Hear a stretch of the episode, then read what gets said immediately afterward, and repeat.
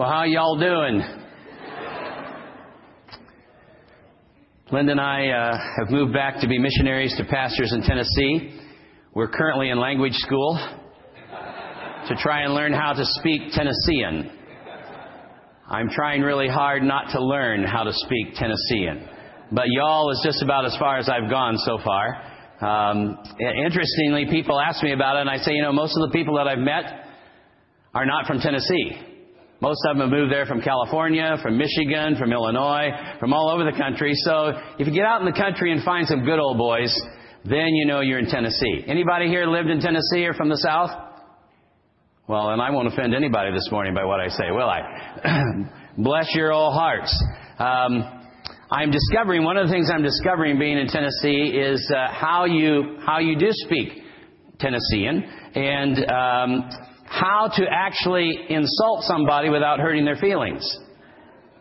And I received this in an email not too long ago, and it's about that and the fact that uh, someone once noted that a Southerner can get away with the most awful kind of insult just as long as it's prefaced with the words, "Bless your heart." Bless his heart. And, and the illustration, for instance, was bless his heart. If they put his brain on the head of a pin, it would roll around like a BB on a six lane highway. Bless his little heart. Goes on to say they're also the ones that I remember from tongue clucking types of my childhood. Like, you know, it's amazing that even though she had that baby seven months after they got married, bless her heart, it weighed 10 pounds. As long as the heart is sufficiently blessed, the insult can't be all that bad. At least that's what my great aunt Tiny, bless her heart, she was anything but, used to say. So, if you just want to, you know, get that little jab in, I guess all you have to do is just say, well, bless your heart, and, and that's, it's all taken care of.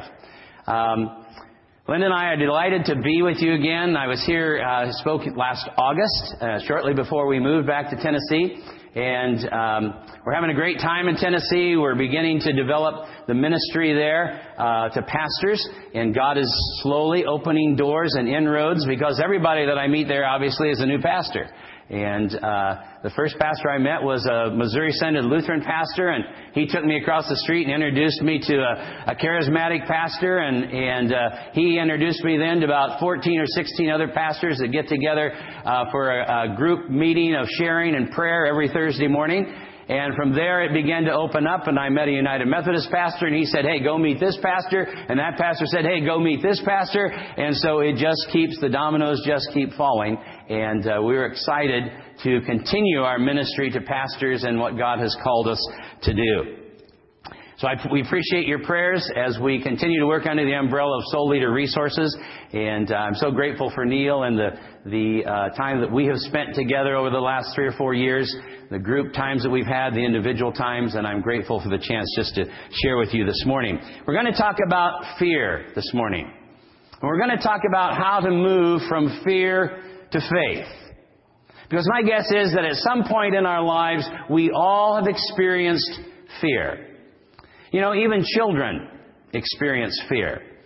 A couple of weeks ago, our almost five year old granddaughter was spending the night with us, and um, she and Linda were out in the kitchen uh, in the evening and they were coloring. And as they were coloring, all of a sudden, Gracie began to talk about this really bad, frightening, scary dream that she had had. And so Linda was listening, and, and finally Linda said to her, you know, she could sense that, that this dream was still very real to Gracie and that it was causing fear. And so Linda said to her, you know, Gracie, when we go to bed tonight, we're going to pray and ask Jesus to help you. And Gracie said, well, it better be a really good prayer. And I think many of us feel that way when we face issues in our lives and we face struggles in our lives and we face fear and we know that prayer is the answer, but it better be a really good prayer. And if you know someone that's dealing with fear and struggles in their life and you say they'll pray for them, they may be saying to you, it better be a really good prayer because I have this fear. I deal with fear. I find myself recently waking up early in the morning and earlier than I want to wake up, and, and as soon as that happens, your mind starts racing.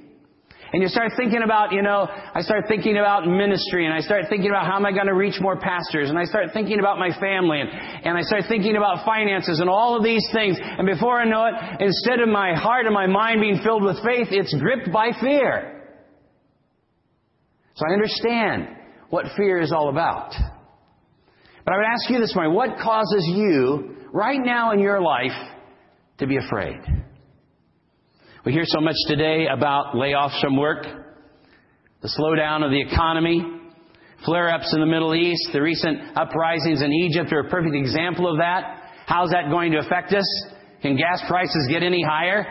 My goodness, that's one reason I'm glad I live in, in Tennessee. When I got out here and saw what you're paying for gas, now I said, I think I'll pay the gas prices in Tennessee. We hear about downturns in the housing market, increases in global warming. Obviously, they haven't been in Tennessee the last few months. Friday morning it was 8 degrees when we woke up. That's below freezing, okay? Just in case you've never experienced 8 degrees. And if I was going to be political this morning, I would tell you that I chuckle every time because the star of global warming, Al Gore, lives in Tennessee. But I won't be political and say, I think he's all wrong about global warming. So you turn on the news each night and there's nothing to encourage us. But there are all kinds of things to instill fear in us. We fear being sued. We fear finishing last. We fear going broke. We fear that mole that we just discovered on our back. Many times it seems like we have more fear than we do faith. Well, did Jesus have anything to say about that? The fact that the Gospels list some 125 Christ issued imperatives might give us a clue.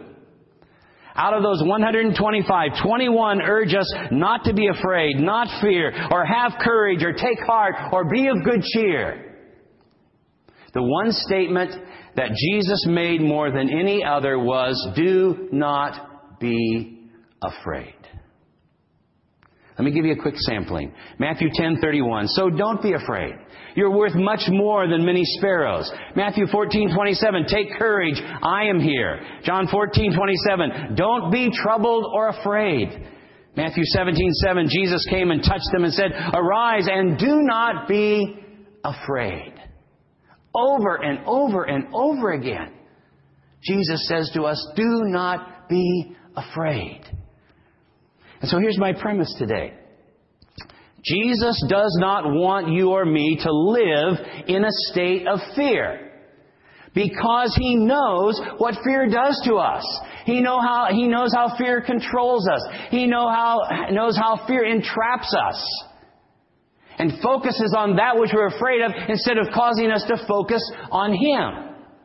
He knows what fear does to us. I would guess this morning that you or I have never made statements like this. You and I have probably never said, I'm so glad for my phobias. They just put such a spring in my step. I don't think you've ever said that. I doubt if you and I have ever said, thank God for my pessimism. I'm so much better since I lost all hope. I don't think you and I have ever said, my doctor says that if I don't begin fretting, I'll lose my health. You see, Jesus knows the high cost of fear in our lives. So is there a solution? If fear and faith cannot abide in the same heart, then how do we move from fear to faith? Well, I want us to take a look at one of my favorite Psalms this morning. It's Psalm 46. It's a psalm that says to us that in spite of what may be happening in our lives, God is our refuge, God is our strength, God is the one that we turn to. Now let's be realistic this morning, folks, and just admit that storms are part of our life. Struggles are a part of life. Fear is sometimes is a part of life. We live in this fallen world. And every one of us have our times when we need to come out of the storm and we need a place of safety. We need a place of refuge. Let me tell you about a guy I heard about several years ago. From all outward appearances, he seemed like a really nice guy. It was apparent to everyone that he pretty much had his life together. And then one day, a disaster hit. And suddenly he found his life in this tragic accident. His whole life was shattered before him. And as hard as the doctors worked, as hard as the specialists worked, they couldn't do anything to help this guy. His story became famous worldwide. You probably heard it in several books. You probably heard it something like this. Humpty Dumpty sat on a wall. And Humpty Dumpty had a great fall, and all the king's horses and all the king's men couldn't put Humpty Dumpty back together again. An absolutely tragic story. And I wondered, I thought about that the other day, why do we tell our children those wonderful, uplifting fairy tales? You know, we talk about spiders that land beside you, and we talk about the cradle that falls out of the tree and onto the ground. All those things. I don't know where we got the idea that that was going to encourage and help little children. But anyway, Humpty Dumpty is a great parable about the world in which we live in because it really describes our society that's full of chaos and clamor and confusion. We live in a society in which everything that has been nailed down seems to be coming loose. Things that people said could never happen are happening. People all around us are asking, where's the glue that will hold us together? My life is shattered. I need a place of safety. I need a place of security. My life is filled with fear. So what do you do when you need a refuge? What do you do when the storms of life are beating against you? What do you do when you find yourself with more fear than faith? I believe the answer is you go to the Word of God. God's Word is powerful. And God's Word is given to us to encourage us, to correct us, to direct us, and to help us to have the comfort and the strength that we need to face the struggles of life. I don't know, Paul, if the Gideons have any statistics, but how many, it would be great to know how many times an individual has checked into a motel room, desperate, maybe with a gun at the point of committing suicide, with all kinds of problems. And before that happens, they open the drawer. And there's a Bible. Oh, yeah. I remember that. I used to see one of those as a kid. And they open it up. And they begin reading. And God comes and changes that life. And moves that individual from fear to faith. That's why God's Word is so important. And we're going to see what Psalm 46 has to say to us today. Because we all live in this world that's filled with chaos and clamor and confusion and fear. And I would guess there's probably been one or two of you that have said sometime along in your life, I just wish we didn't have any problems. Boy, wouldn't it be great? We just didn't have any problems. If I lived in a perfect world, I wouldn't have any problems. There's only two problems with that statement. One is there's no such thing as a perfect world. And the second one is if you didn't have any problems, you'd be dead. So the chances of a trouble free life are pretty slim. How do we deal with our problems? How do we deal with our fears? What can we learn from them and how can God help us in the midst of them?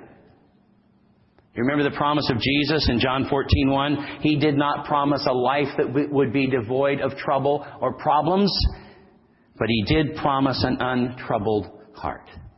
He said, "Do not let your heart be troubled." I believe we can have an untroubled heart. We can have more fear.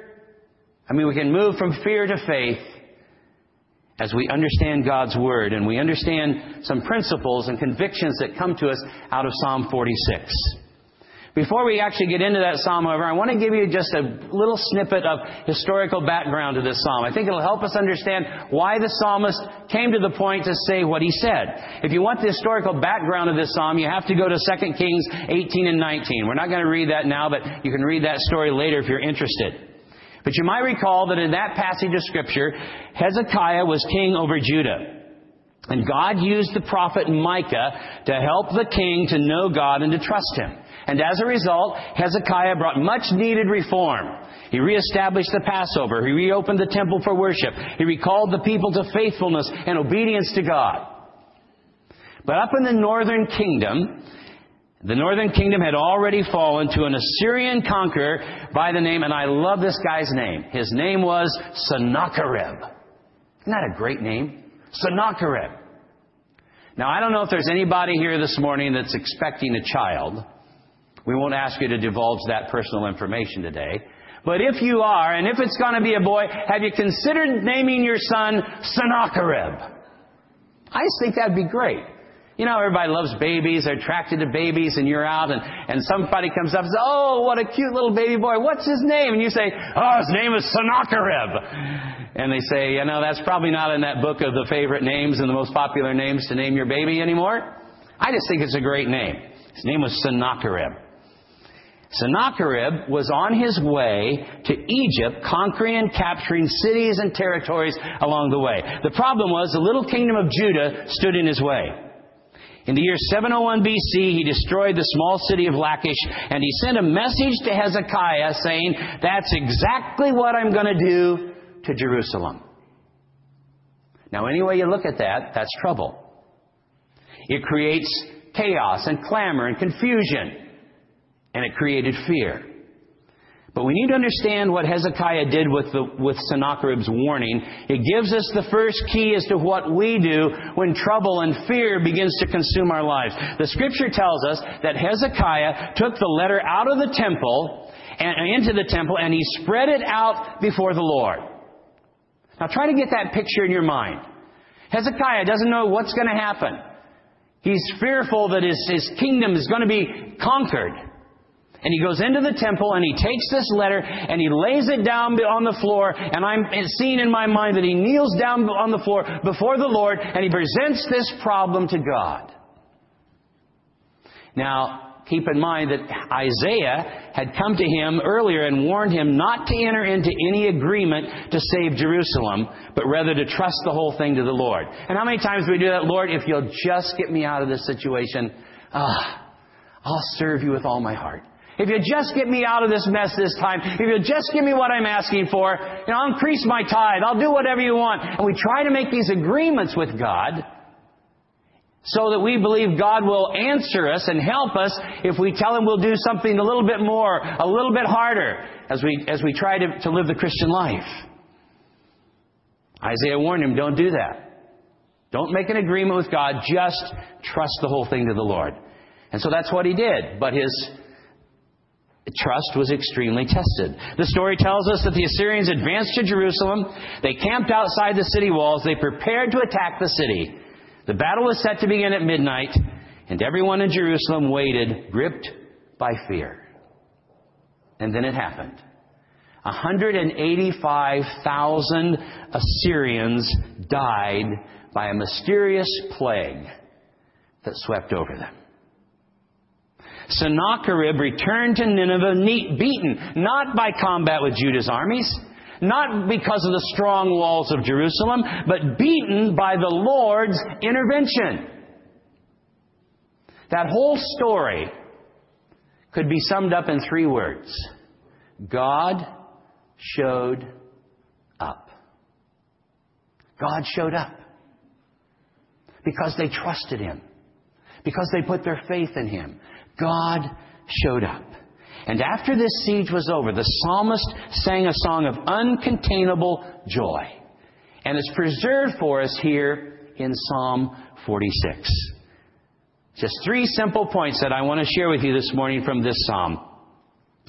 The first one comes out of verse 1. And the first conviction from this psalm is simply this God is on our side. Verse 1 says, God is our refuge and strength and ever present help in trouble. Where do you go when you need a refuge? Where do you go when you need to retreat from the storms of life? Where do you go when your life is filled with fear and you have more fear than you do faith? The psalmist says, you go to God. He is our refuge. He is our strength. In the same way that Hezekiah spread out before the Lord the threats of Sennacherib, so the first thing that you and I need to do when trouble strikes is to worry, to fret, to pop more pills, to drink a bottle of whatever it is that you drink. That's not what the Word of God says. The Word of God says the first thing you do is you go to God. You pray about it. You lay out the issues before the Lord because He's your refuge and strength. You surrender that fear to Him. We sang earlier a song about surrender. It means all of us. Everything we have. The fears that grip us. Surrender it to Him. I think you can even write down your fears or your troubles you're dealing with on a piece of paper and go into your bedroom or go someplace where it's quiet and lay it before the Lord and say, God, here it is. And I surrender it as best I know how. At this point, I surrender it to you. Because you see, prayer enables us to see the issues of our trouble and seek the Lord's guidance. Now, folks, I've been doing this ministry thing for a long time. And I've had good believing Christian people say to me from time to time, when they're going through a difficulty or a crisis or a problem, they say something like this Well, I guess the only thing left to do is pray. Hello? Are you kidding me? The only thing you have left to do is pray? Shouldn't there be like a thousand other things left to do? Because the first thing we do is pray. Boy, you know, this preach is really good. But it really is hard to live. Because I can't stand here this morning and tell you that every time fear or trouble or difficulties come into my life, the first thing I do is pray.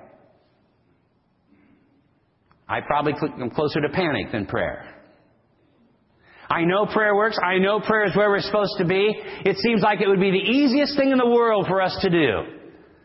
But oftentimes, the enemy makes it the hardest thing in the world for us to do.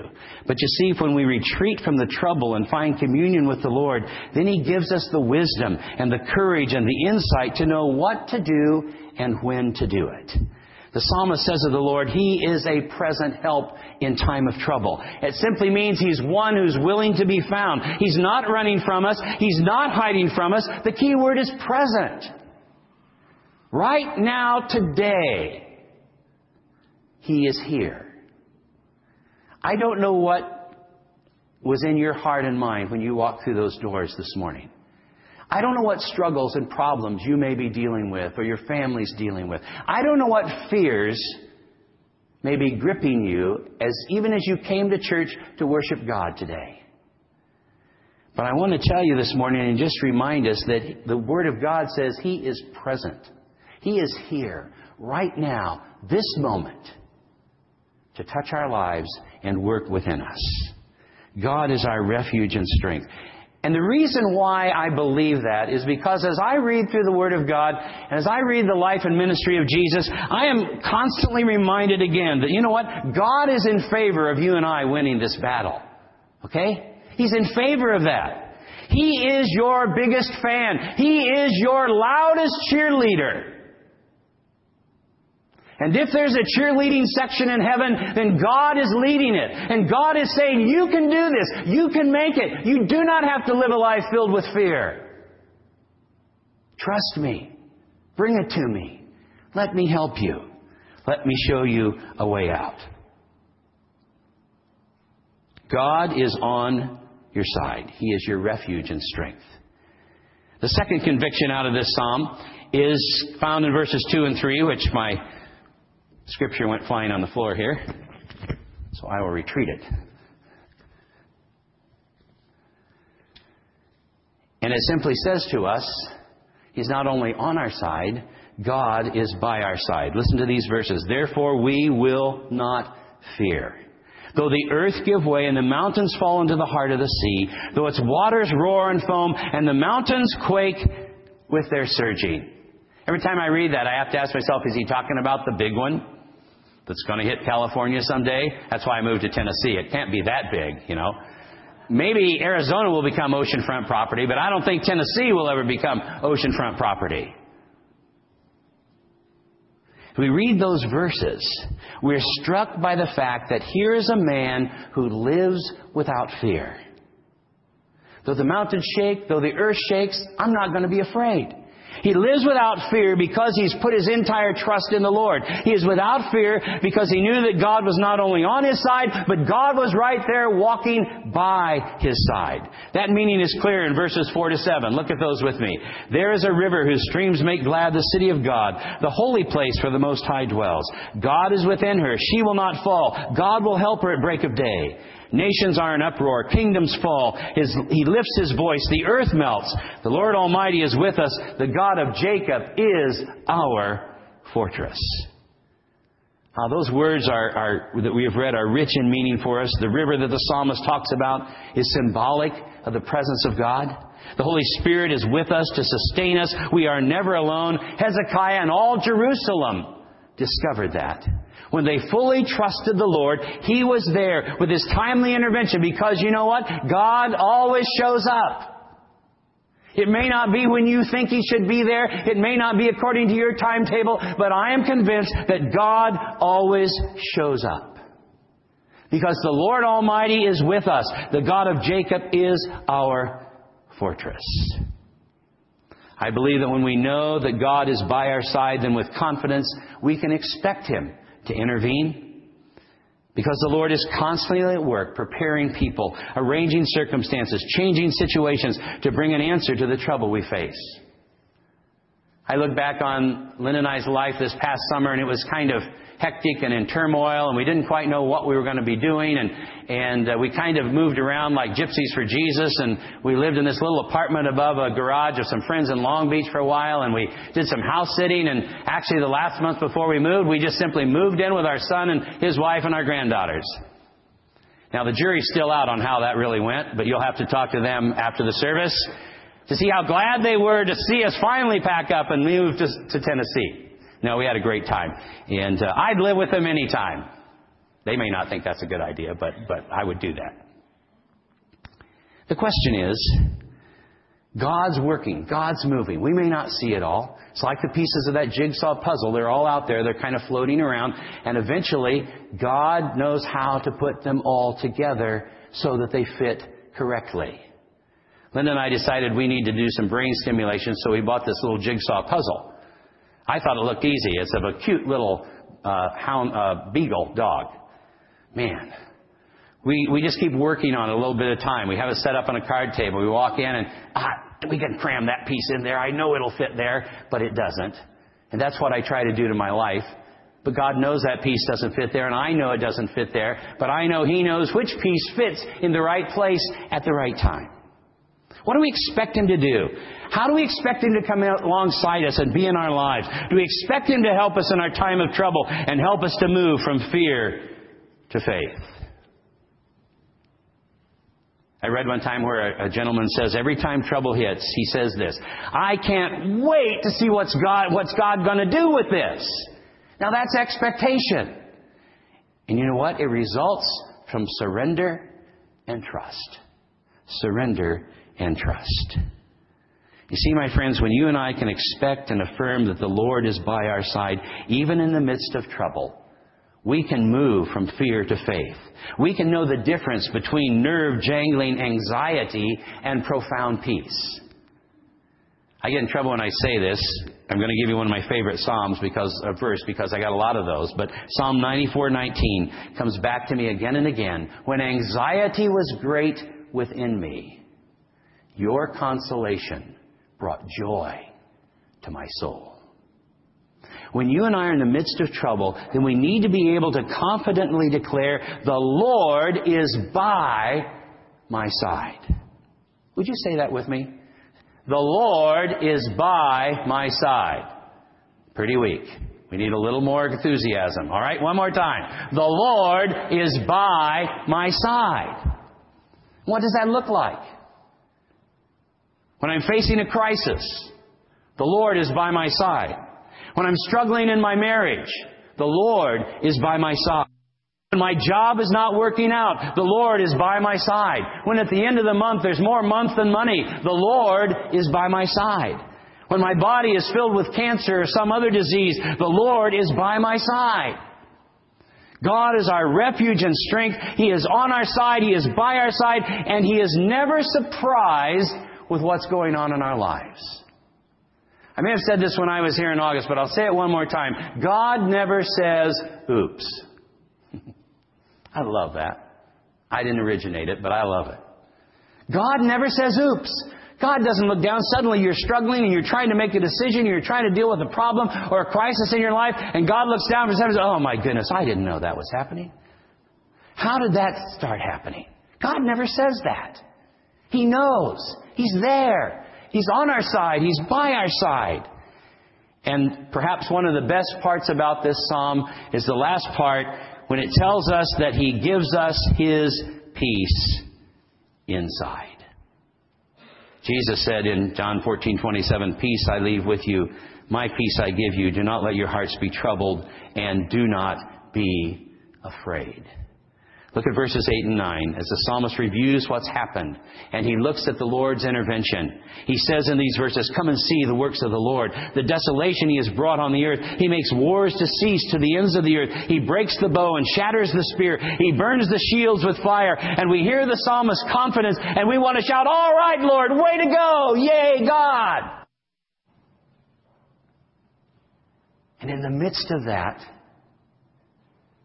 suddenly God speaks. And our souls tremble. Because out of the midst of chaos and confusion and clamor and fear, God comes along and says, Be still and know that I am God.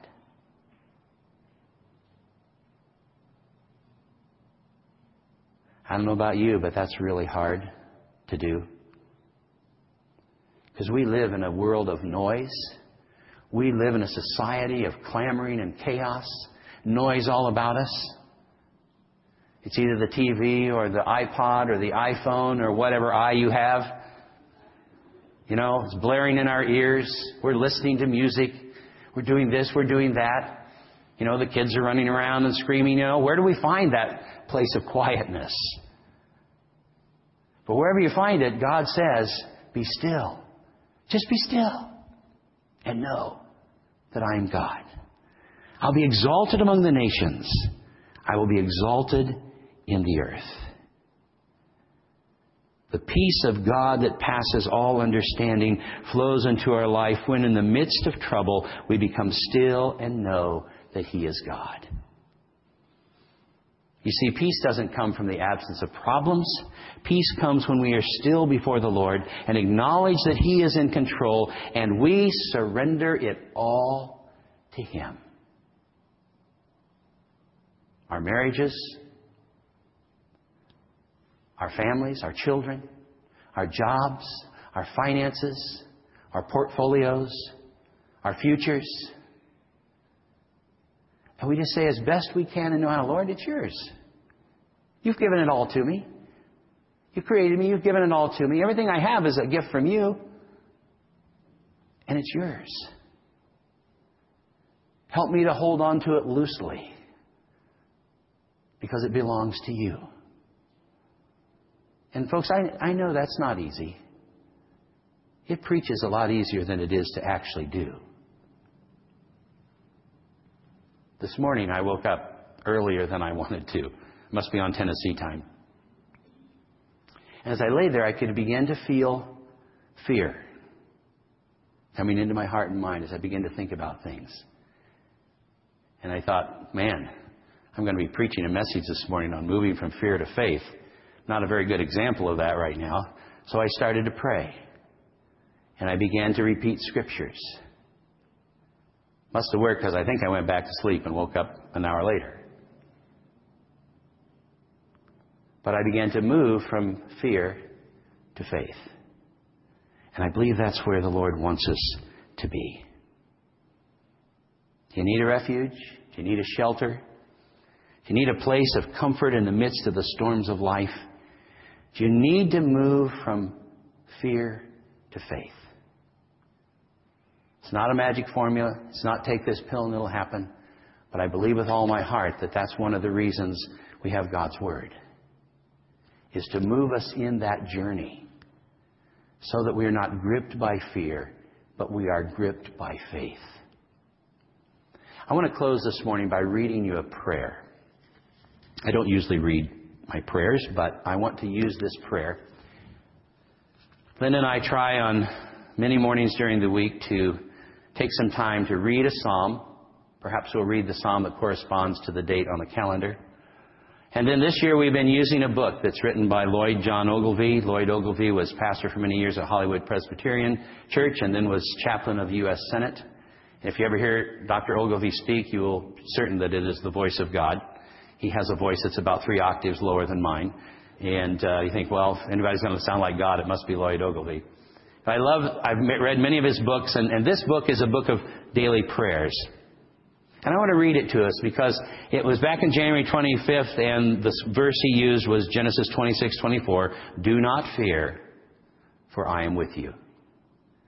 And I think it'd be good if we just bow our heads and close our eyes for just these moments and help us to focus on what I want to read. Listen to what he says. We've sung about this idea of surrender. It's a part of this prayer. But listen to what he says Lord God, you are infinite, eternal, unchangeable, and the source of wisdom, holiness, goodness, and truth. Today I come to you with two biblical admonitions. I am told that the fear of the Lord is the beginning of wisdom. But also I am told that I am not to fear. Help me to distinguish between the humble awe and wonder that opens me to the gift of your guidance and the negative panic that so often grips my soul when problems arise. Listen to this next line. Give me a profound reverence for you that keeps me on the knees of my heart. May I never presume that I am adequate for the day's challenges until I've received your strength and vision. Give me the confidence that comes from trusting in your reliability and resourcefulness. I know you will never let me down because you always endeavor to lift me up. Lord, liberate me from all the fears that haunt me the fear of the past, the fear of failure, and the fear of what is ahead. I may not know what the future holds, but I do know that you hold the future. And that's why I can replace my every fear with total confidence in you who never leaves nor forsakes. Father, today,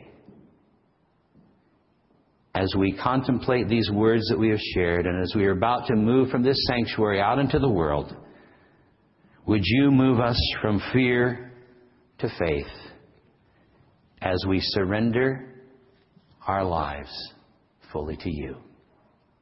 Amen.